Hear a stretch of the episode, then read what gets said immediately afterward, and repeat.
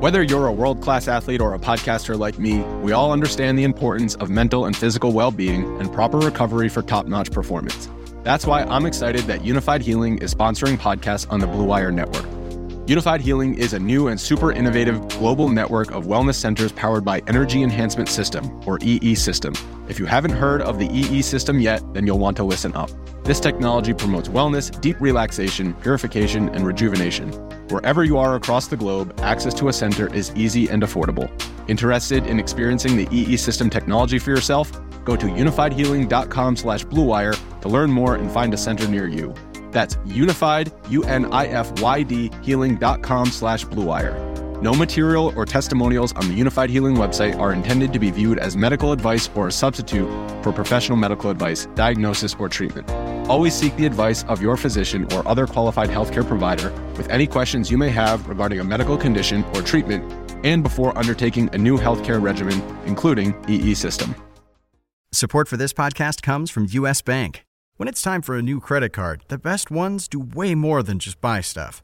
And that's why US Bank offers credit cards that make every day more rewarding. Earn cash back, score points when you shop, dine out, travel, or binge watch, or get a low intro APR. US Bank credit cards were designed to fit your lifestyle. So make every day more rewarding and check out usbank.com slash credit card. US Bank credit cards are issued by US Bank National Association ND. Some restrictions may apply. Member FDIC.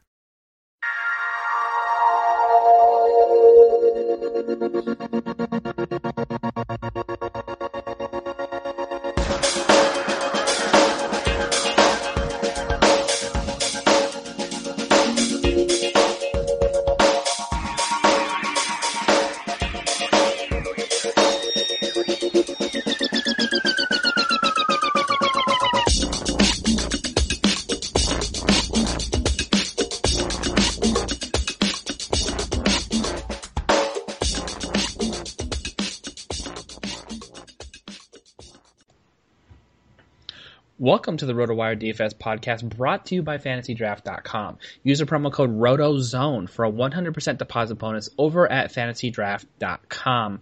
I'm your host, Josh Hayes, joined as always by Benny Ricciardi as we break down the Thursday FanDuel GPP ownership percentages and we talk about the Saturday NBA DFS slate. You can always find Benny on Twitter at BennyR11 and over at RotoCurve, RotoWire, and as a featured writer on the DraftKings playbook. And you can also follow me on Twitter at Josh Hayes FS. Benicio, welcome back to the show.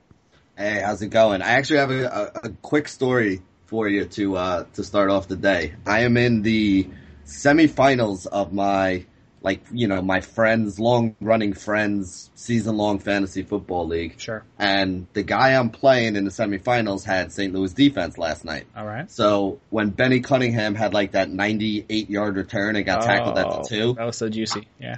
I, I sent him I sent him a message. I'm like, oh man, that's tough. Thanks for getting the ball to the two yard line so that my uh, you know Todd Gurley play can get the touchdown now.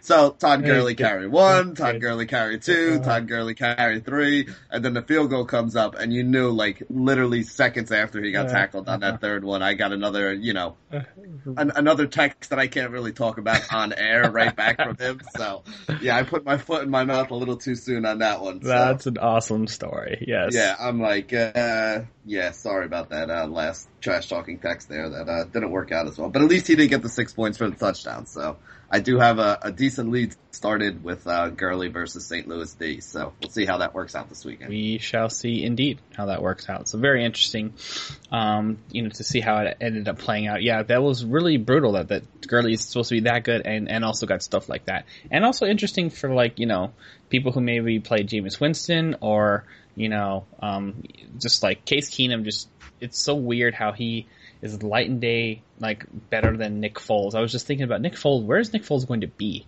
Like, is he going to be in Arena League next year? Uh, I mean, if you let Case Keenum come in here, perform like this, and um, you know, and they and they signed Nick Foles to a two year deal, so they're going to have to eat money next year.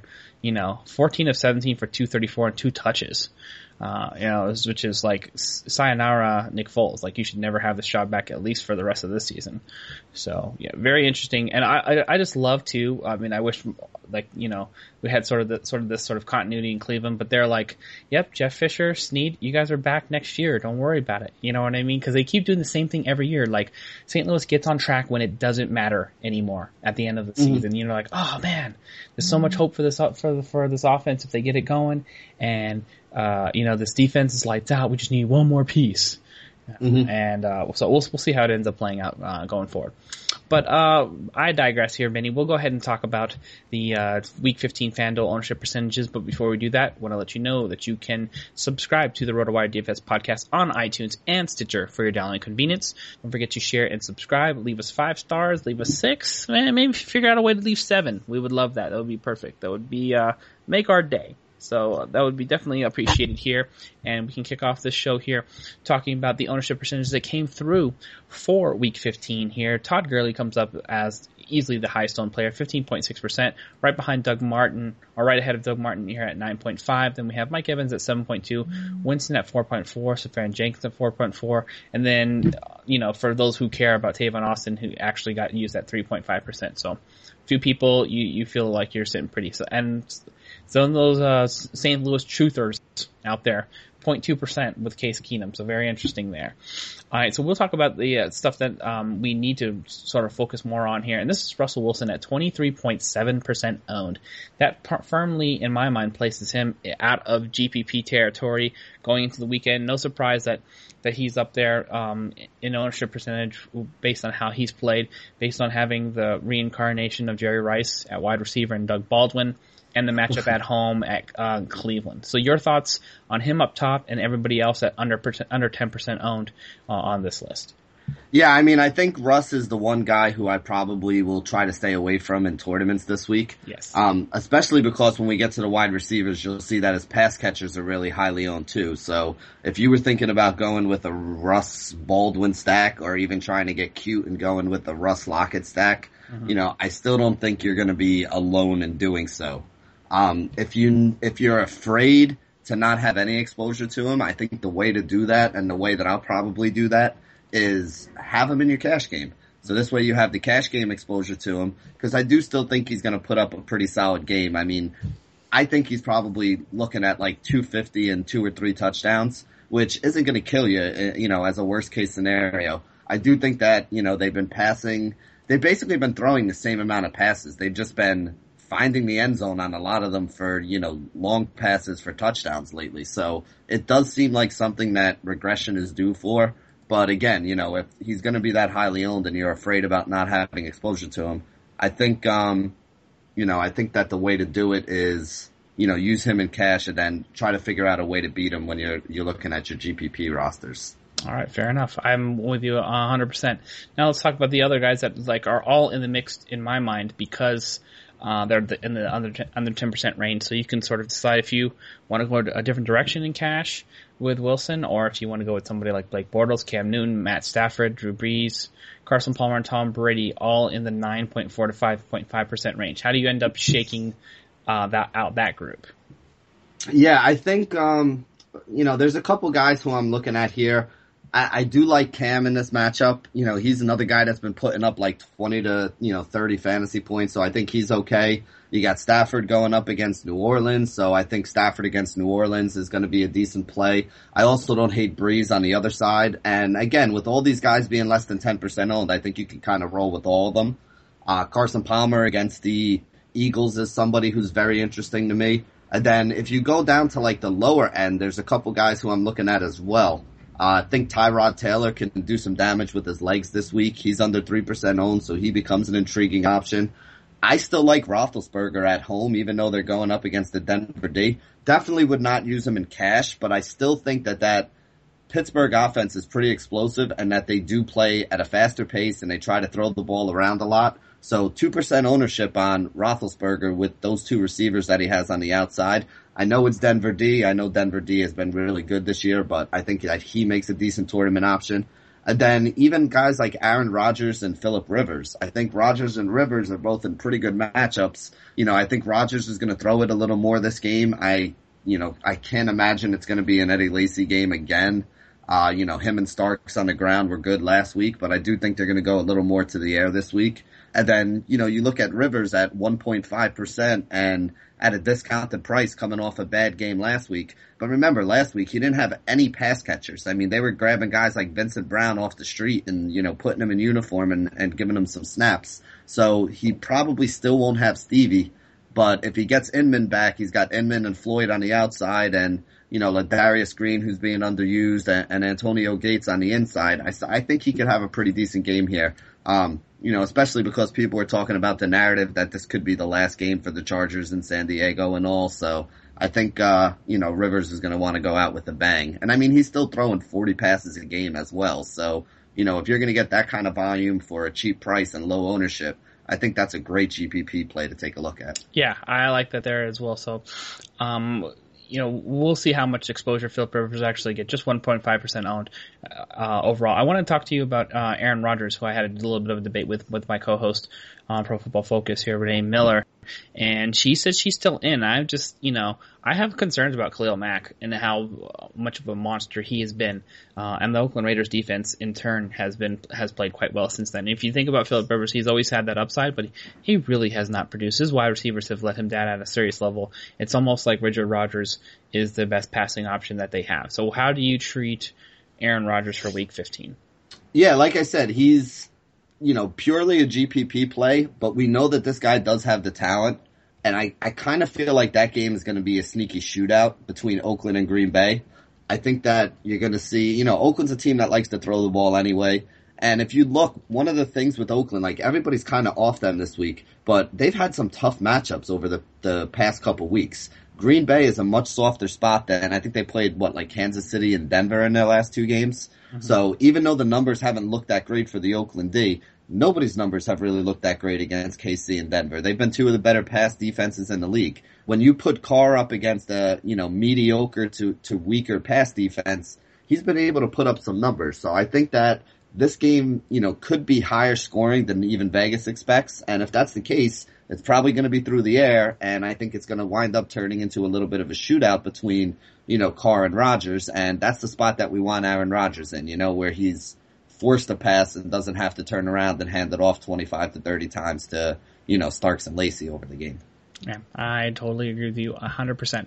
Any other qu- quarterback options that we have to discuss down at the very bottom um, before we move forward? I mean, that's pretty much the guys for me. You know, if you're looking to save money, I think the guy who I have decided would be my cheap quarterback option would be AJ McCarron because I think mm-hmm. yeah, I think you can link him up with like AJ Green and, you know, have some big upside, especially if Eifert's out. You know, we've seen Green put up bigger numbers when Eifert hasn't been in there. And the one thing that, you know, we know about Eifert is that he's been getting a lot of looks in the red zone. So if Eifert can't go, you know, those looks get redistributed out to the rest of the guys. So I think in this case, uh, you know, AJ Green would be one of those guys. He does have a pretty decent, um, PFF matchup. I mean, they move him around but I know there's one weak cornerback on San Francisco, so he should see him on at least half of the snaps, and uh, you know should be able to get some upside out of it there. All right, fair enough. Um, I AJ uh, McCarron is the guy that I actually picked for 120 Sports as my best uh, number one punt option, and I actually got talked into TJ Yates too. I think he's actually in a pretty good spot. The Colts have been getting lit up like a Christmas tree. It is December, you know, so I feel so. So it's a Christmas miracle. Yeah. Yes. You know, I think it, right now we, you and I, Benny, have a good chance for 20 fantasy points against uh, the uh, Indianapolis Colts defense. So um, if that's going to be the case, then I'll won't won't won't mind having uh, some shares of TJ Yates as my good buddy uh, Michael Bella recommended here for week 15. All right, we're going to move on to the uh, running back position here. Uh, David Johnson still reasonably priced in a, in a pretty good spot overall and 22.1% owned. Then we have Adrian Peterson at 20%, Lamar Miller at 15.3, coming off another 100 yard game. Then DeAngelo, Eddie Lacy, and Denard Robinson all at 10% with Tim, Tim Hightower at 7.3. What's your approach here?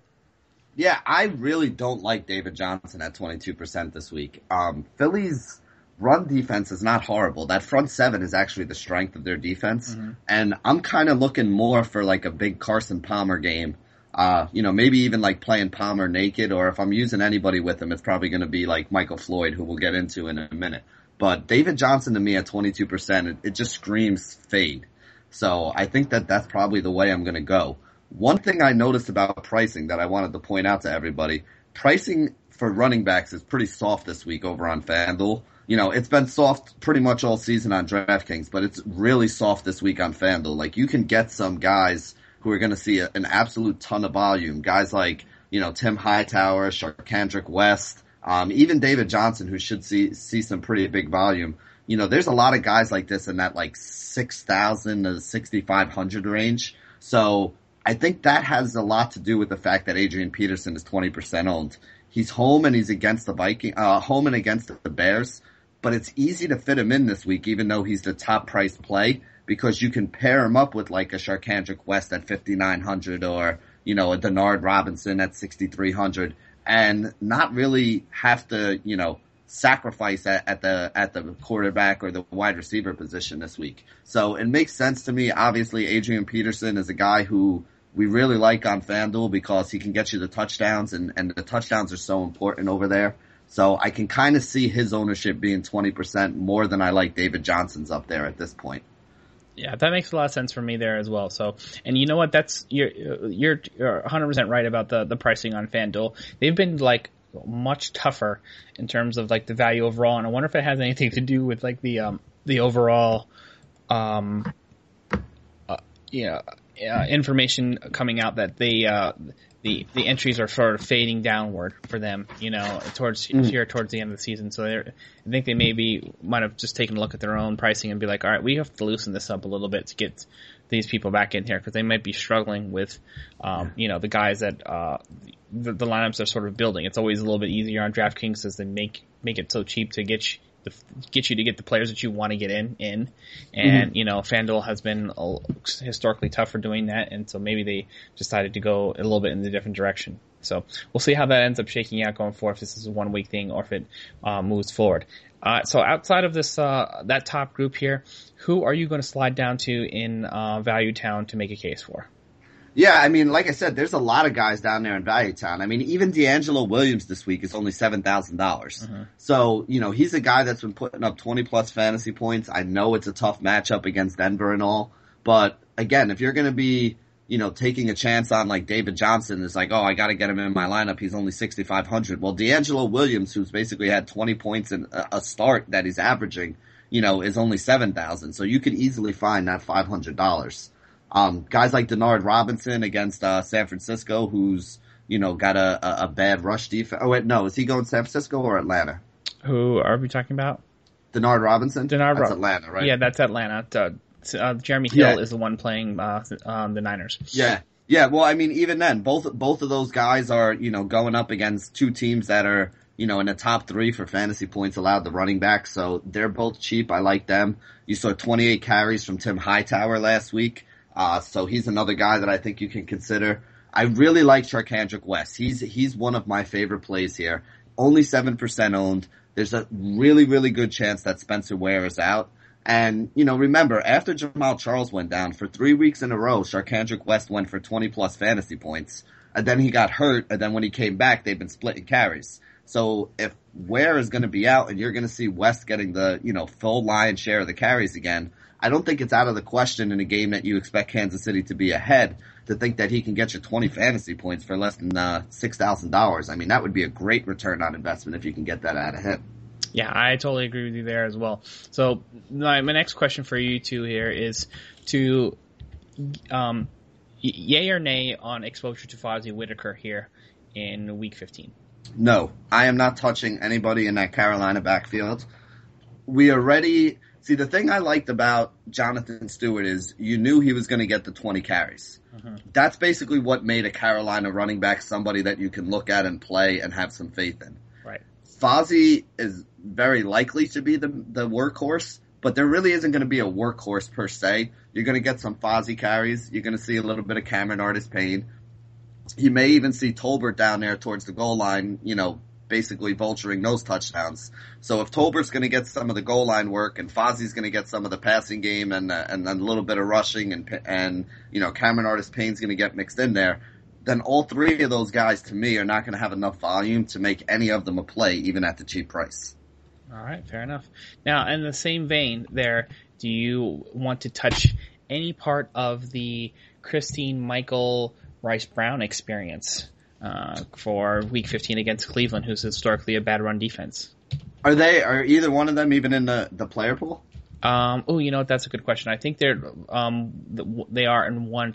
I think on like on FanDuel, you can get exposure to Christine Michael, but I think DraftKings is the one where you weren't able to get them in there since the information came out too late. Yeah, I know neither one of them are on DK. Um, I think I you know. can get Christine Michael and FanDuel. I mean, I, don't even really know which one of them is going to see the bulk of the carries, and Seattle has been throwing it a little more down towards the red zone lately anyway, so I don't think I'm going to really mess around with exposure to either one of them. You know, sure, if you want to do it for a tournament, is it a high upside play? Yeah, but it comes with a lot of risk. Like, you know, we don't know. Like, I, I prefer, you know, to look at a guy like, like West or a guy like Denard Robinson who, you know, TJ, Yeldon is probably going to be out. And if TJ Yeldon's out, then you know where the, you know, where the carries are going to come from. So if I'm going to spend down on somebody, I'd rather look for one of those guys who I'm pretty sure are going to get me 15 to 20 carries and who I've already seen, you know, put up decent fantasy scores when they when they've gotten that kind of volume. I just Christine Michael for years has been a guy that people are like, just wait till he gets his opportunity. And you know what? I'll just keep waiting. If he goes off this week, you know, I, I won't be one of the guys that benefits from him, and I'll just put him on my radar for other weeks going forward. But I've been hearing people say this for the longest time, and I've yet to see him put up a huge fantasy game. So definitely, probably staying away from that one. All right, fair enough. Um, and the and the last guy I really want to talk to you about here is um, what do you do in, in this situation here with uh, somebody who's still um, like in the middle tier here, like not super cheap, but not um, priced as a very top option and productive, like Lamar Miller in a good matchup against San Diego. There, um, you know, he's basically back-to-back games where he goes over 100 total total yards. Um, not as much of a passing factor as he was here in the, the past few games, but a lot of people are still pretty disappointed in Miami D um, or Miami offense overall because they've been so underwhelming every single week when people have wanted to stack like, you know, Ryan Tannehill to DeVante Parker, thinking that was going to be a thing, or get involved in Jarvis Landry here. What? How do you end up uh, sorting that out? Yeah, I actually like that tier of guys for tournament play because it feels to me like people are either spending up on Adrian Peterson or kind of punting the position altogether and taking combinations of, you know, some of the guys who we mentioned already, like the Wests and the Denard Robinsons and the, and the David Johnsons. So you look in that middle tier, you can get guys like, you know, DeAngelo Williams, Lamar Murray. I actually liked LeSean McCoy a lot more earlier in the week before I heard Karlos Williams was going to be back. So I think that kind of takes him a little off the table. Mm-hmm. I can't get myself to play Eddie Lacy. I, I don't know. I just can't do it. But I think if you're looking for guys who are a little bit lower owns, I mean, like here's basically a good example. You know, Lamar Miller's going up against San Diego, who's the worst rush defense in the league or has been one of the teams we've been targeting for most of the season. And it's only, this is what I meant about the pricing. He's only $200 more than David Johnson. He's only $400 more than Denard Robinson. So, you know, you can look at a lot of these guys in that cheap $7,000 and below price range. And there's a lot of them that have been producing. So I think that you know, Miller is definitely somebody in play for tournaments. Um, you know, like I said, DeAngelo Williams, uh, you know, there's a lot of guys around there that I think have some upside. All right, fair enough. We will move on position wise to the wide receiver position here. Doug Baldwin, 37.4 uh, percent. I don't think I remember seeing another wide receiver in some time priced up this highly, but you know, um, and here's the thing about it, like, I actually it, this says fade all the way for GPP, and I'm 100% with you. Okay, he's just too ho- too mm-hmm. highly owned for you to really make make a case for him, and the price has risen um, in a spot here where you, you, you don't really feel like it's su- supreme value. Like for instance, uh, Yahoo's got him up to 26 bucks. That to me, that to me is, is upper tier. I mean, still pretty cheap on, on FanDuel at 5,800 overall. I'm sorry, on DraftKings overall, which is pretty ridiculous. But then you go uh, over to FanDuel and, you know, they've priced them up, uh, appropriately into like, uh, the, the, you know, 7,400. Uh, so what's your, gen- your general approach? Are you, are, is he a, cash lock for you or an overall fade? I mean, I'm definitely not playing him in tournaments. Yeah, uh, definitely not ca- for me either. I, I didn't have him in my Thursday cash game. Mm-hmm. You know, I may consider it just because he's so highly owned. You use it for the block and try to win in other places. Yeah. But here's here's the interesting thing about the ownership to me, and this is what I noticed when I first saw these numbers last night. You have Doug Baldwin at 37% and Tyler Lockett at 15%. So the top two owned wide receivers are both Seattle wide receivers here. Mm-hmm. Okay, now this is not a, like a high volume passing game that's throwing the ball 40 times a game. Like I said, they've been having four great weeks in a row. Russ has 16 touchdowns and, you know, 1200 something yards in the last four weeks. But it's been 3-5, 3-5 on the touchdowns. I don't know if that's sustainable. I think that regression at some point is going to come. And with these two guys being that highly owned and Russ being that highly owned, I am perfectly okay staying away from them in tournaments. Now, the next three guys after them are Jeremy Maclin, Sammy Watkins, and Ted Ginn. So those are your five highest owned guys here. Doug Baldwin, Tyler Lockett, Jeremy Maclin, Sammy Watkins, Ted Ginn. If you had that in the pool at the beginning of the season, you would have won millions right now because I don't think anybody would have put those five names together. Now, the thing about all five of those guys is they're all guys that are kind of deep threats to me. You know, they're boomer bust kind of guys. If they don't catch that long touchdown, they could, they're all guys that could easily give you eight or nine fantasy points. And that's where I'm a little bit concerned, especially with guys like Baldwin and Sammy Watkins, whose price has now come up to the point where they're the same amount of money as some of the stud wide receivers. You know, guys like we have DeAndre Hopkins, who's number two overall in the NFL for targets this year at only 10%. You have Golden Tate, who's been seeing 10 targets a week over his last four games, is only 10%. AJ Green, who's like 15th in targets at 8%. ODB, who's top, who's like number seven at 6%. Antonio Brown, third most targeted receiver in the league, 6%. You know, Demaryius Thomas, fourth most targeted receiver in the league, 2.5%. Alshon Jeffery, 2%, you know, fifth most targeted wide receiver in the league.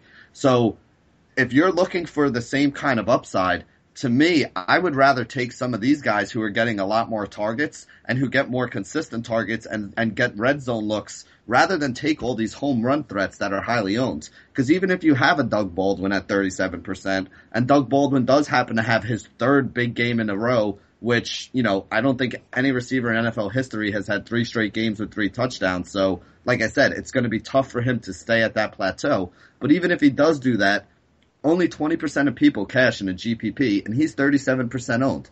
So is it better to be, you know, have, still have a 50-50 shot of cashing and, or not cashing if you do have Baldwin and he happens to hit?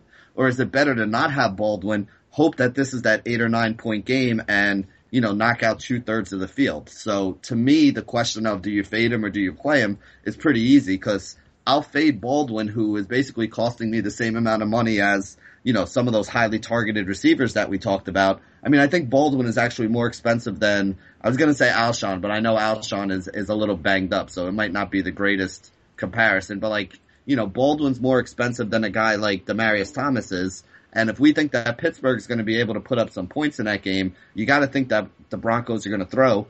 You know, Pittsburgh's run defense is pretty solid. People haven't been able to run against them. So throwing the ball to Demaryius is probably the most likely way that the, the Broncos are going to move the ball in this game. So I'd rather have a guy like Demaryius for 300 bucks more who sees way more targets per game than Baldwin does, you know, in, in a tournament. I think that you get a lot more upside out of that, especially at a 2.5% ownership versus a 37.5% ownership. Yeah, you know what? This is, this is disappointing for me because I felt like – a lot of the fantasy pundits out there, like you know you, myself, uh, Bella, out there. Well, I'm not in this group actually. I'm on the other side. Feel like this is the time to get off the train. You know, because they and it, for GPP purposes, I absolutely totally agree. You can't play somebody that's 37 percent unless you know it, it's like a min price guy who everyone you know is going to have to have exposure to, and you're just going for the block like Davante Adams in Week One. Okay, mm-hmm. that part, narrative definitely makes sense for me. But Cleveland and their defense, um, you know, if you've seen like them against good teams, don't forget about how much you know they got destroyed against a Cincinnati Bengals offense that walked into their house and put up 37 points. You know, and now Cleveland has to travel on the road to Seattle again without a discernible run game. You know, so that's the issue that I have with you know people saying, all right, this is the week. Now, something in your favor, by the way, is that Cleveland actually gets their best healthy corner um, available back for this week, and he actually is their slot player in K'Waun Williams, though. So Joe Haden, I believe, is out on injured reserve. Tramon mm-hmm. Williams is the guy who you would hope and pray would have gotten uh, Doug Baldwin coverage, but he's been primarily like the left corner who doesn't move. And Doug Baldwin has been doing almost all of his damage in the slot, slot lining up 82% of the time in the slot. And um, uh, K'Waun Williams has a positive pass coverage grade, and he was, you know, a guy who actually um, beat uh, Justin Gilbert out for a job along with uh, Pierre Desir. So he was a, a undrafted free agent who leapfrogged a number one draft pick and a fourth round draft pick on the roster. That's how how well he played last season, and he's just coming back from a concussion. So that should should give Doug Baldwin owners a little bit of pause. Having said that, I just think it's too much of a you know out of body experience with him. You know finding the ghost of Jerry Rice and uh, you know playing at, at, an elite level, and you know give all the credit to to uh, Russell Wilson there as well, who's really turned up a to um, uh, you know a second and third and fourth tier overall. And, and by the way, freaking Mike Pettine not doing anybody any favors, sort of just saying I don't put uh, Russell Wilson in the top tier of quarterbacks. If you honestly believe that, you're an idiot for coming out in the press and saying that when that's your matchup this week. Why would you give the team bulletin board material? You mm-hmm. are. I, this is the first time I've I've said it in some time. I've actually sort of been a, a Mike Pettine supporter as a Browns fan, but that was just really stupid, and he was forced to backpedal the next time. Even if you think he actually is in the second tier, you should give him all the credit in the world and saying, "Hey, he's playing like a Hall of Famer." right now, you know, and yeah. so I was just, you know, rather than him actually, I, I, I want to give him some credit for being honest overall, but do that, don't do that the week you're playing that team, you know, if that's how you feel about Doug one, just really annoying and frustrating. So, um, that's how I have that end up shaking out. Uh, so, uh, I think we're done here in terms of uh, talking about some of the top options. Any other flyers um, that you want to throw out there? I have a couple, but um, if you want to toss yours out there, I, I would love to hear them first. Yeah, I mean the the guy for me who's the salary saver that I really like this week is Michael Floyd of the Arizona Cardinals. Uh, sixty one hundred is his price over on FanDuel. I think he's like forty four hundred over on DraftKings. Mm-hmm. Floyd's got hundred yards receiving in four of his last five games, and the one game he didn't do it was the game where you know he was banged up and and kind of sat out. I think he actually even went to the locker room early and then came back, so his snap count was really low. So there, you know, you can kind of excuse him for that. And, you know, that Arizona pass attack has been on fire. Carson Palmer's been picking people apart. Floyd has six touchdowns in his last seven games, and he's big, he's fast, he can go up and get the ball, so he has all the skills, and I think that he would be the guy, if I was looking to save some money, that I would go to down at 6,100. The other guy, you know, like I said, I like Tyler Lockett play. I was on him a little bit last week. I don't know if I like him as much at 15%, but again, if you like that passing attack, you know, he's been as big a part of it as anybody else has, you know, maybe a little bit less than Doug Baldwin, who's been amazing, but, you know, Lockett's been putting up touchdowns and getting targets too is a, you know, much bigger piece of that, that, uh, pass attack. And he's also the kick returner. So I do like Seattle's defense and you can get a little bit of a, you know, double dip action if he runs back a punt if you have Lockett and Seattle on the same lineup. I, I, like that play there as well. A couple other guys that I, um, I want to mention. Well, I'll mention one of them too. I don't want to give away every single piece of my article here. Article here. Um, but if you want to take a look at um, uh, Taylor Gabriel for the Cleveland Browns. By the way, the mm-hmm. the wide receiver position at the for the Browns is a mess. They are actually down to like the number six and seven guys, which happen to be Jennings um, off the practice squad and Terrell Pryor. Believe it or not. So if you want to go uber contrarian and buy into some far-fetched narrative as a former Seattle Seahawk uh, employee in Terrell Pryor. He's out there. I don't even know if you can actually find him in the pool because I haven't tried. But um, but Taylor Gabriel is in the pool. He's min priced on DraftKings and min priced on Yahoo, and expect him to get a fair share of snaps because Brian Hartline was placed on IR with a with a collarbone injury. So he ends mm-hmm. up probably slotting in as, as their number one with uh, Terrell Pryor alongside of. Him. I'm actually interested to see if you can get Terrell Pryor there. I bet you you can't. Uh, but you should have actually because he played 16 snaps for Cleveland, so maybe you can. Um, this isn't even anything I would ever recommend. He played, he got zero targets last week. I just want to know if it's actually possible. Um, and on FanDuel, it looks like it is not possible. So even FanDuel says, look, we don't care about this guy. Uh, all right, so you can throw that out the window. But uh, Taylor Gabriel, ten dollars on Yahoo, three K on you know um, DraftKings, and forty eight hundred on on FanDuel. Uh, all of the guys that you can sort of uh, take a look at and make a case for. All right, that is going to do it uh, for the uh, running back position here. Now um, we can talk about tight ends. Jordan Reed pops up very um, highly owned here at 17.7%. Rob Gronkowski at 11.8. Antonio Gates 11.3. Ben Watson at 11.3. Those are all the guys that are 10% or higher. Then you have Julius Thomas, Richard Rodgers at 8.6 and 6.5. Delanie Walker at 4.0. And then Greg Olsen and Gary Barnidge, uh, you know, two of the guys who've been probably going to the Pro Bowl on, on each side of the conference there at 3.5%. Um, how do you end up shaking this out? Yeah, I, you know, this is really, this one is really tough for me because here's, here's the case for and against Jordan Reed, and how I handle Jordan Reed is gonna kind of decide how I handle everything else. You know, the thing with Reed is he's getting consistent targets every game. He got eight, he got nine, he got eight, he got nine in his last four games. So you are getting volume out of him. 6,300 is not a very expensive price. But if you look at Buffalo, they're actually really solid against the tight end. I think last year they were number one in the league, and this year they haven't been horrible the number is actually even better for Buffalo than it should be because if you look at their averages per game, if you back out the what did Gronk have? 32 fantasy points in week two against them or something crazy like that. If you back out the huge game that Gronk had against them, you know, those numbers are probably, if not the best, you know, one of the top three toughest matchups in the league. So I know everybody's loving Jordan Reed. I actually had him in my cash lineup on Thursday night, but after considering it and seeing the ownership percentages, I think I'm going to probably try to go away from him in tournaments. All right, fair enough. Now, for me, the um, I actually think that Gary Barnidge is going to be a guy that you can sort of um, make, make a case for. It, he is a little bit more expensive in terms of tight ends go, which I, which to me is going to create the perfect level of under ownership because you don't get him, you're not getting him for cheap because um, you know, because it's Seattle and and and and because of the spread. So he isn't the the, the cheapest option on the board there. You can go uh, down a little bit further and, and get some some value guys uh, overall. Um, but and Jordan Reed to me is uh, a guy who I really feel like is um, the the top targeted guy and the safety valve for Kirk Cousins. So that makes a, a bunch of sense. Um, and everybody else is sort of a little bit boomer bust. Richard Rodgers is probably the one guy I wouldn't, I, I'm going to definitely pair if I use an Aaron Rodgers stack. Uh, or mm-hmm. or go you know empty set with no wide receivers paired uh, there as well. So and then just you know if if people are wondering too, um, Renee Miller, uh, my co-host on Pro Football Focus, uh, had Ben Watson pegged um, or sorry, Antonio Gates pegged over every other player in the group with the honorable mention to Ben Watson as her top two options there as well. And I don't think, aside from Jordan Reed, um, being highly owned for GPP purposes, I think you can mix and match anybody there in the top four, maybe top five, um, as far as your cash games and GPPs. The only guy I will probably stay away from here is Delanie Walker because he's the most effective uh, offensive option for Tennessee, and you know that means New England's going to take him away.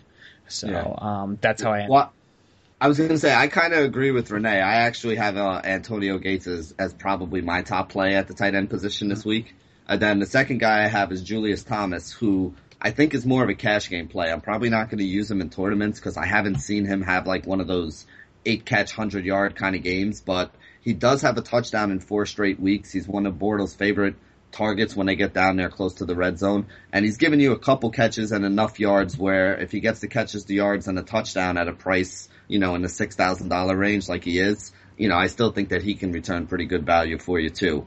More of a cash game play. I think in tournaments I'm going to head more towards Gates because Gates and Rivers does have that upside to hook up for multiple touchdowns. All right, fair enough.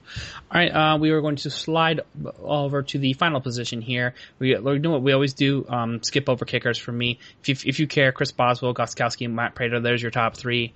Um, you know, so uh, go ahead and spend at will at the, at the kicker position here. But then we have the C- Seattle Seahawks at 25.1%. No surprise there as um, you know, the what the one the top one or two teams uh, along with New England with a 15 and a half or 16 point spread this week. Then we've got the Chiefs at 11.4, Patriots at 7.4%, Bengals at 7.3%, Panthers at 7%, and then the Steelers at 4.8.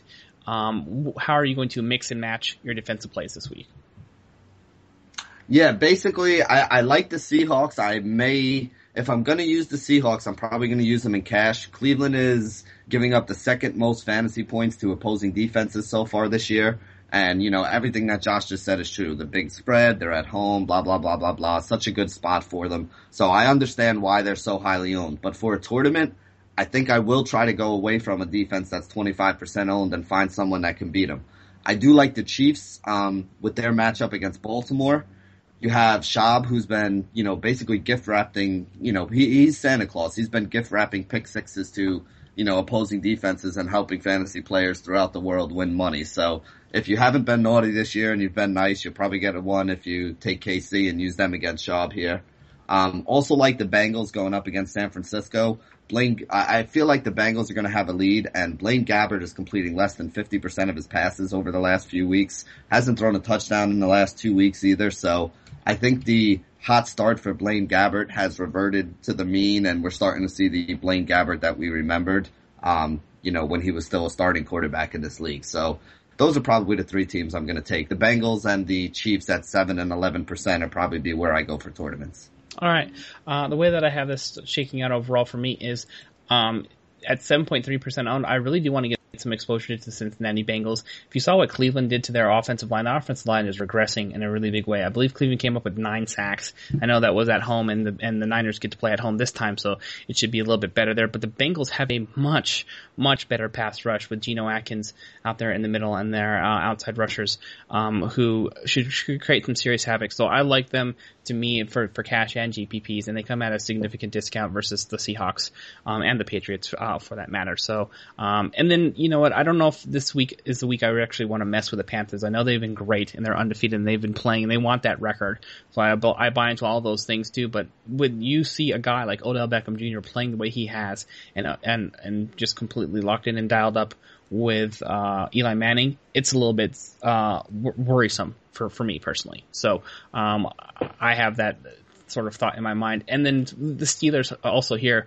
with uh, Brock Osweiler struggling as he is, and it's sort of that some of that's related to um, Demaryius Hands of Stone Thomas and Vernon Davis, uh, for that matter. But you know, if they're just going to have to continue to do things like score 12 points against a team like Oakland, uh, who you know does like I said have Khalil Mack, which makes things interesting. Um, from like an under ownership percentage, if you take a look at uh, the the Raiders, they're um, not anywhere close to being a factor. Are they on this list at all? By the way, the Raiders. No one is using the Raiders against uh, Green Bay. By the way, so that to me, I just on like just as a as an absolute like home run GPP flyer, I wouldn't mind just buying into Khalil Mack who's playing like Reggie White right now and just taking a shot somewhere with him in, in, in a GPP that I'm going to create like serious crazy differentiation. So like, like this like this GP is winning, GPP is winning all the money, or it's going to be in last place. Something like mm-hmm. that is what I. But that's that's kind of how you want to play GPPs. You go big or go home. You're yeah. trying to get the big prize out of it, you know. Right, and so I don't I don't think they're they're not in the top 22, by the way, with the Oakland Raiders, and they have the top sack man in the league. So um, that's something else, or maybe the most, um, the hottest sack man in the league. I don't know if he has more sacks than JJ Watt right now, but um, five sacks in the game. I'm going to say it's pretty strong overall for those of you who are wondering, keeping score at home. All right, that is going to wrap it up for the NFL plays here for Week 15. Uh, don't forget you can check out um, all the projections that we uh, like to go through here for free over at rotowire.com. So you can go to rotowire.com slash pod, get access to all the lineup optimizers for NFL, NBA, NHL, soccer, college football, college basketball for eight different sites. You can, you can try it out. Um, let us know what you think about it. Tell them Benny and Josh sent you. Uh, rotowire.com, free 10 day, free 10 day trial. Uh, uh, on that site there for all the information, all the all the projections, the lineup optimizers, the latest uh, depth chart news across all the sports, um, and check it out and s- see how you like it. See if it can be something that can sort of improve your your cash and GPP lineups. All right, we flip over to the NBA for Saturday here, Benny. We're going to talk about uh, 10 teams on tap here. We got LA, OKC, uh, Charlotte at Washington. Jeremy Lin balling out of control. I'm telling you what, though, I think the haircut has made all the difference. What what what, what say you?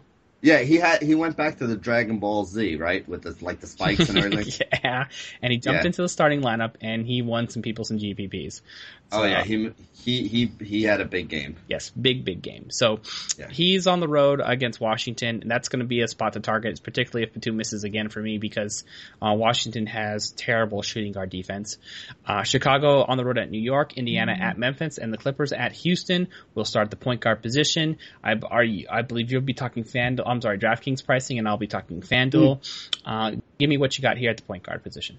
Yeah, I, I actually have five guys on my list that I'm looking at. So I like Russell Westbrook going up against the Lakers. You know, obviously the spread is going to be a little bit of a concern if there's a blowout, but even in a blowout, you know, the Lakers have been so bad at, at guarding point guards this year, and Russell Westbrook is so good at basketball that when you put those two things together, I think that he might be one of the few guys that I decide to pay up for on the slate.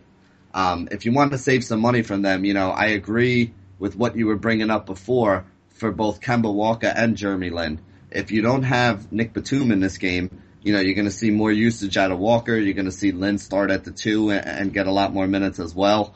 So I think that you can look at both of these guys. I'd look for both of them to outperform their number. Um, again, if Lin's going to get the minute, I mean, Lin went 11x value in the last game.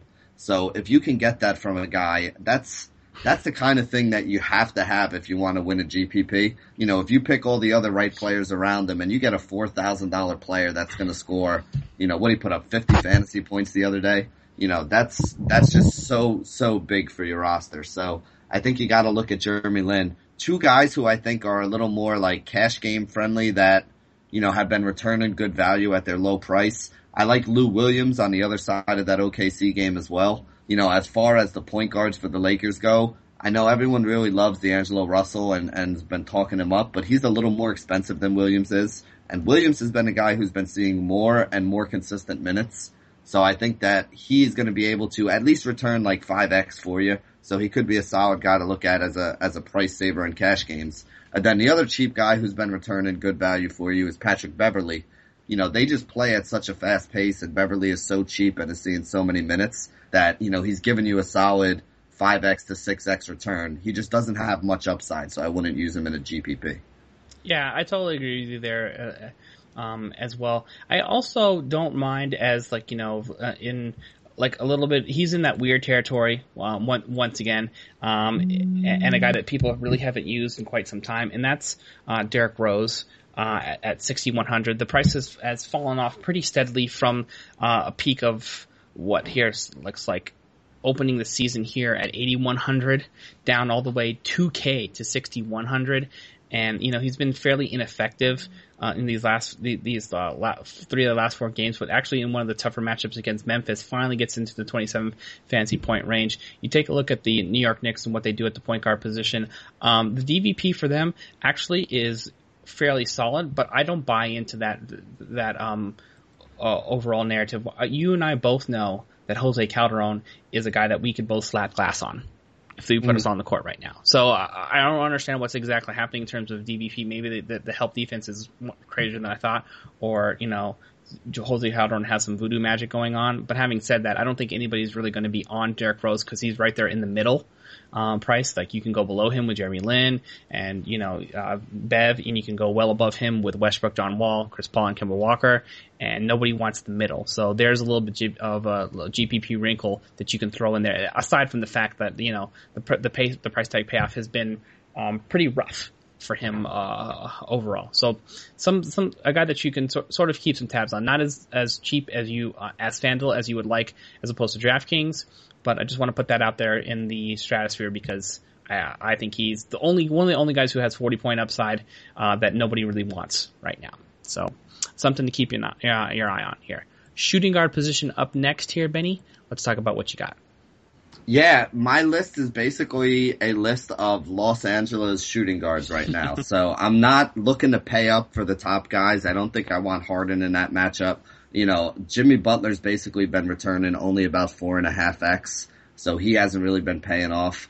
But Kobe Bryant has been going five, six X every game. You know, Jordan Clarkson, who just came back from injury, I expect him to, you know, click his, his production back up and he's still a little bit cheap at only 5,300.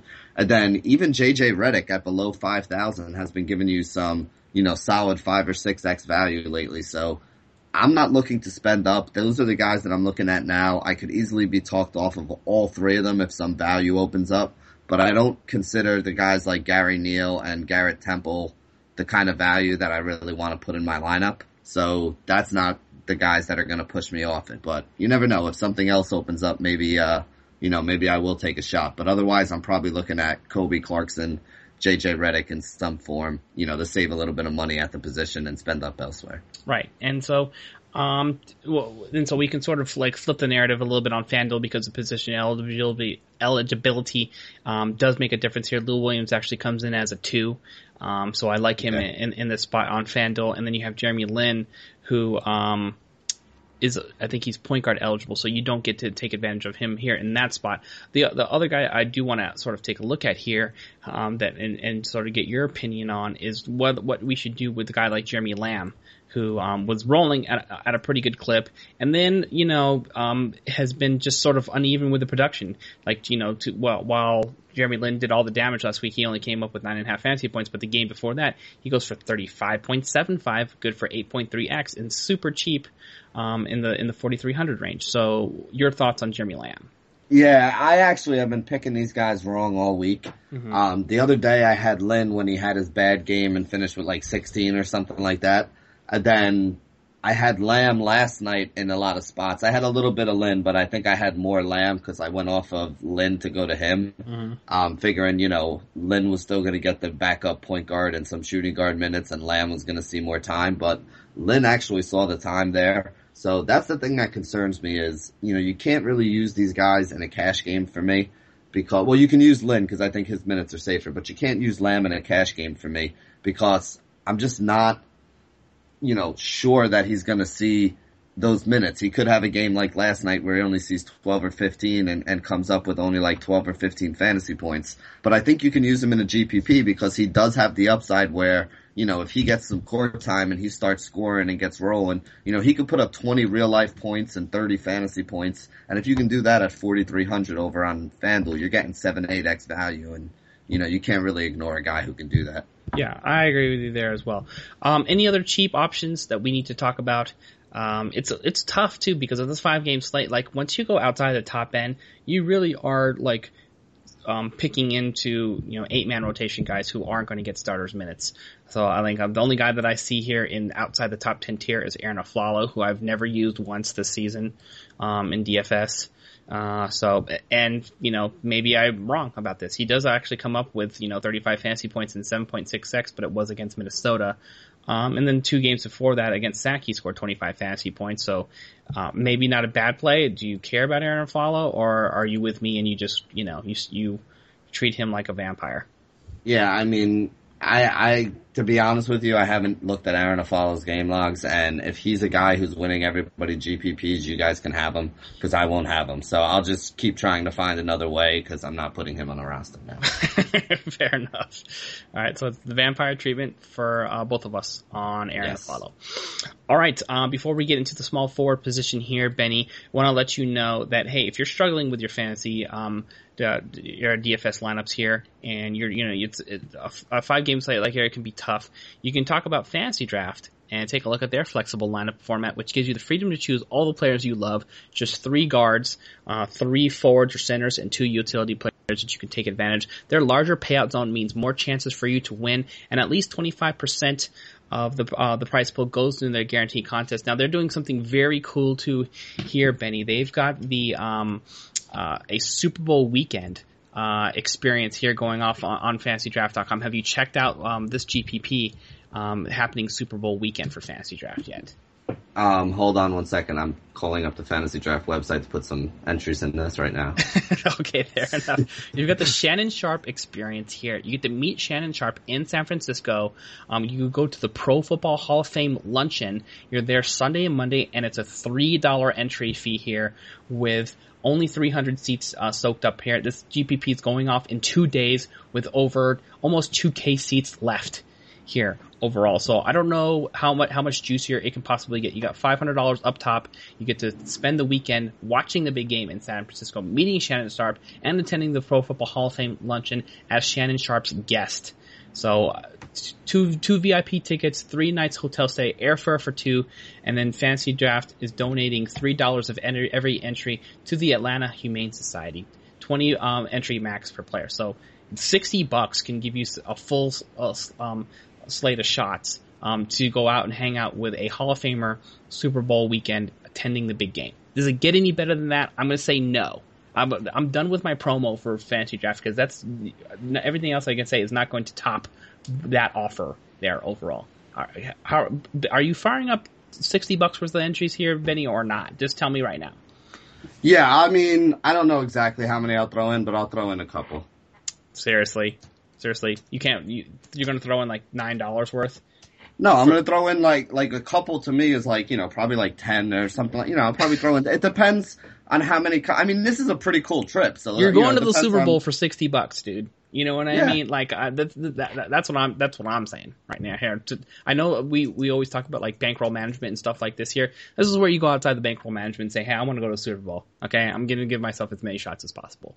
That if you if that cracks a, a, hole in your bankroll, then go you know borrow sixty bucks from your mom and put it back out. If you if you airball this GPP, that's just my personal opinion on this whole thing. So go to fantasydraft.com, use the promo code RotoZone uh, right now to get a 100% deposit bonus on DraftKings. They have a, a very aggressive uh, deposit bonus as good as anywhere in the industry, and nobody is running a GPP like the, like this to get you to the Super Bowl. Not FanDuel, not DraftKings, not with this experience, not for three dollars. Uh, so excellent opportunity for you to get involved for this GPP here um, on FantasyDraft.com. All right, we are back to the picks here at the small forward position. Let's go ahead and talk about your top cash and GPP options.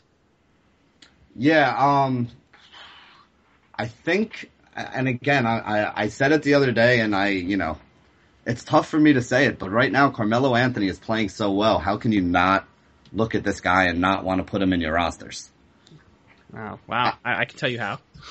Well, I mean, look at it: six and a half x, six point seven x, seven times x. You know, 36, 37 minutes. He's scoring twenty something fantasy points. He's rebounding now. He's even racking up assists. So you know, he's definitely somebody that I'm going to look at. I do think that his pri- it depends what his price is at because part of the reason why I've liked him lately is that he's been down in like that low 8K range, which is a little too cheap for the amount of volume and usage that he gets. Mm-hmm. So if his price doesn't jump up to like the high eights, I still think that he's somebody who can return at least 5x and give you like 6 or 7x value. And, you know, that would make him a great starter, somebody that, you know, I, I'd want to look at here. So on the top end, he's probably the guy that I'm going to pay for. But there's a lot of guys in the value end. I mean, you know, if everything with Batum goes again, you know, you have PJ Hairston who's like min price who can get you 6x. I don't love him because I don't think there's a ton of upside, you know, but you know, that's kind of where it is. Mm-hmm. Um, I think Jeff Green getting you like six or seven X value somewhere around there would be good. I think Trevor Ariza can get you like five or six X value, which is something he's been doing lately. And I also even like Matt Barnes a little bit if Tony Allen stays out. You know, we talked about Barnes and uh Barnes and Green the other day. Like Green's the guy who's probably a little bit of a safer bet, um, but Barnes has a little bit more upside, especially if they can get in there.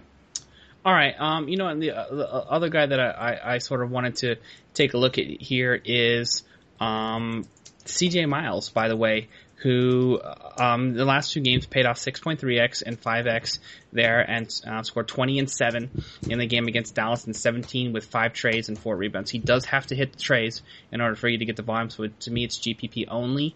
Um, but, you know, it's uh, d- definitely a streaky guy. Has hit 5x in 4 of the, uh, the uh, past 5 games and did one blip against uh, Detroit on the road, but in those 4 other home games, uh, there as well. CJ Miles has been more than serviceable and is very cheap.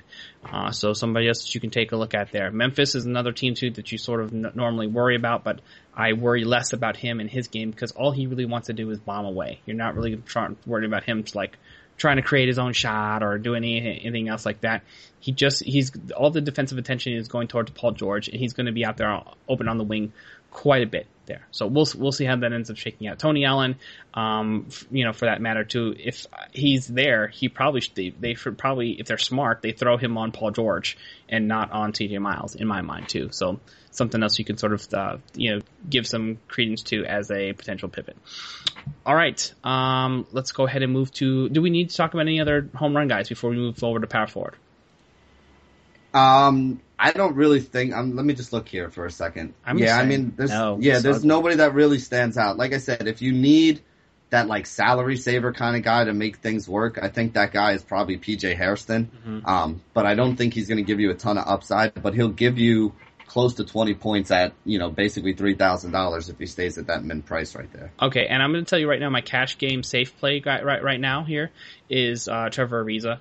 Uh, right, right now, um, has returned uh, five x or higher in the last three games, getting um, big minutes, and um, you're not never a guy who's going to get the like the 20 point scoring volume that you really want for GPPs, but very very safe cash play, and going up against the worst, uh, f- you know, fearsome foursome at the small forward position in the NBA in the LA Clippers, who you know have never have not figured out um, who they're supposed to be playing. They're league average or a little bit better than league average in terms of like you know DVP, but we I, this is like we've talked about this a little bit in, on in the pre-show here, where you need to separate like fantasy from reality and take a look at the actual situation that's going on here and say, okay, um, this is where the numbers make less sense than what's actually going to be happening on the court uh, in our mind. And uh, I, I like Trevor Ariza in this matchup. All right, power forward is up next here, Benny. Let's talk about what you got. Yeah, I mean, you know, if you just are somebody who looks strictly at the numbers, one of the worst teams against power forwards is the Houston Rockets, and we got Blake Griffin, who's one of the better power forwards in the league, going up against the Houston Rockets. Both teams play at a fast pace. This should be a, you know, very high scoring game, so I can understand paying up for Blake Griffin in this spot right here. He's been rebounding a little more lately. He's been scoring. He didn't have a huge game in the last game, and you know, I, I know that because I had him and DeAndre Jordan and was getting close to the money and DeAndre Jordan got a technical foul and got thrown out of the game. and, uh, yeah, that, that was not a fun night. Yeah. And I also think it's just an overall pretty weak position today. Yeah. You know, I know people like Porzingis, but I don't love this matchup at, um, you know, against Chicago for him. I don't, I, you know, Serge Ibaka on paper should do well against the Lakers, but he just hasn't been scoring enough and putting up enough fantasy points for me to love him. Although he is getting cheap. Honestly, the guy who I probably like second best after Blake is really, um, Julius Randle. Julius Randle's been putting up a lot of like five and six X kind of games. You know, he's still only playing 20 to 25 minutes, which I think is a travesty, but again, we've talked about it before. He's double doubling almost every time he steps on the floor. You know, even in only 24 minutes, he's getting, he's had double digit rebounds in two, five, eight, 11 of his last 15 games. He's had double digit rebounds and he's scored double digit points in 13 of his last 15. So this guy's basically been getting you a double double, which is going to give you somewhere in the range of like 25 points all by itself. And he's doing it at only $6,000. So unless his price gets bumped up for this game, you know, I think he's a guy that you can look at if you want to save and, you know, you don't want to pay up for, for Blake, who's in the legitimate best matchup on paper and for the day. I'm with you. Blake is going to be my top lock cash option too. Um, the two guys I really quickly mentioned, Clint, Clint Capela, uh, goes back into the starting lineup and pays off 7x. Um, in this matchup there with a monster 39.5 fantasy points there, 10 and 12 with four blocks. I don't expect them to block four shots every game. Um, but you, this is a, another matchup that to me that I, I think you can sort of step in and, and, take uh, advantage of because uh, they need him to play big with Blake Griffin and De- DeAndre Jordan down there, down low. They need, they're going to need him to be in the mix and play pretty, pretty big minutes. And you took a look at him; he played 28 minutes in this matchup, so I expect him to be 25 plus there again at 5500. I don't expect for 39 and a half fantasy points, but I think he's cash safe with some GPP upside and still very reasonably priced. Now, and if you um, have the appropriate amount of um, stomach to, to take this play here at minimum price too. You still have Larry Nance Jr. Well, just above the minimum price now here at 3,400 uh, against Houston. Did go for 11 and 5 1 1, which is not exciting, but 20 fantasy points is good for 6x at that price tag there as well. So if you want to go away from that, you're not paying up for Blake Griffin, or you're looking for another power forward option on FanDuel. Um, that's a way that you can sort of sa- get some big savings and you, and with a flow that's very reachable in order to um, get that price tag payoff. All right, we put a bow on the show here with the center position. Benny, let's talk about your top options. Yeah, um, oof, it's it's actually not an easy one tonight. I do like, uh, you know, Marcin Gortat. I think he's in a good spot going up against Charlotte without, um, you know, Big Al in the middle. He's going to wind up seeing some, you know, Cody Zeller defense, which doesn't really scare anybody. Maybe a little bit of Kaminsky, a little bit of Hawes. So I think Gortat is somebody that can do well, especially you know, I actually just noticed something and, you know, want to go back real quick to something I said earlier. Apparently Otto Porter Jr. is questionable for tomorrow too. Mm-hmm. So if Washington is without Beal and Otto Porter Jr., as much as I hate to say it, I think you really have to look at some of those guys like uh, Gary Neal and Gary Temple because they're going to wind up getting a ton of minutes if that's the case, if all the wing players are hurt. Okay. But um, you know, that's also a reason why I like Gortat because I think you'll wind up seeing a little more out of guys like Wall and Gortat who will be asked to do more for this team. You know, Charlotte is not the easiest matchup, but again, they're missing a couple pieces too with guys like Batum banged up and uh, you know, there's just a lot, there's a lot of guys that are going to be missing in this game. So you're going to be able to find a lot of cheap options. So I do like Gortat as one of the top ones you know, Noah is somebody that I've talked about before who's still pretty cheap. He's starting to get a little more expensive though, so I don't know if I'd play him. You know, Steven Adams, Roy Hibbert are cheap options that you can look at. You know, Kaminsky if you want to be really daring, but he has been seeing more minutes. But I don't know. I mean, looking up at the top end, Dwight Howard is not somebody who excites me. He hasn't been playing well, you know, really for a while lately. Uh, you know, Marc Gasol too. He's had a big game or two, good matchup against Indiana, but he hasn't really played well. You know, Pau's gotten so expensive that I don't know if you get value out of him. And DeAndre is just on my, you know, hit list right now for getting thrown out of that game the other day as well. but even him, I mean, he's probably been the best of them on a value scale, hitting like four and a half to six times value, but he's not somebody that I really love. So I think I'm probably going to go and save money here with a guy like Gortat um, you know, and probably only wind up with one center on my roster on on uh, Saturday. All right, and um, the last guy I want to talk about here that's going to make my FanDuel list, our article here for Saturday that you can check out on rotowire.com there uh, early Saturday morning here is Steven Adams at the LA Lakers. Now, this is strictly GPP only because the game logs have been pretty uneven, and in a bad matchup against Cleveland, he plays 27 minutes and does nothing. But, you know, when you go up against Anderson Varejao, Tristan Thompson, and um, Timothy Mozgov, I, I, don't, I'm not surprised that he didn't do much because that's a solid front line who rebounds and defends pretty well.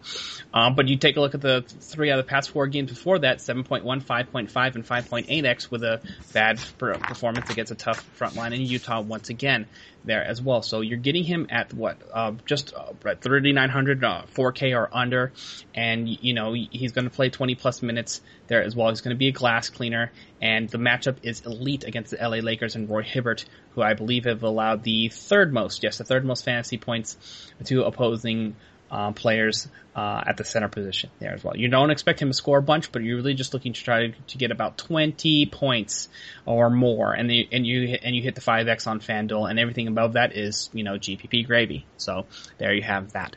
And that is going to wrap it up for today's show. Don't forget, you can always check out Benny on Twitter at BennyR11. You can check me out on Twitter at Josh Hayes FS. You can always subscribe to the RotoWire Defense podcast and iTunes uh, on iTunes and Stitcher for your download convenience. Uh, thanks for listening, everybody, and we'll see you back here next week.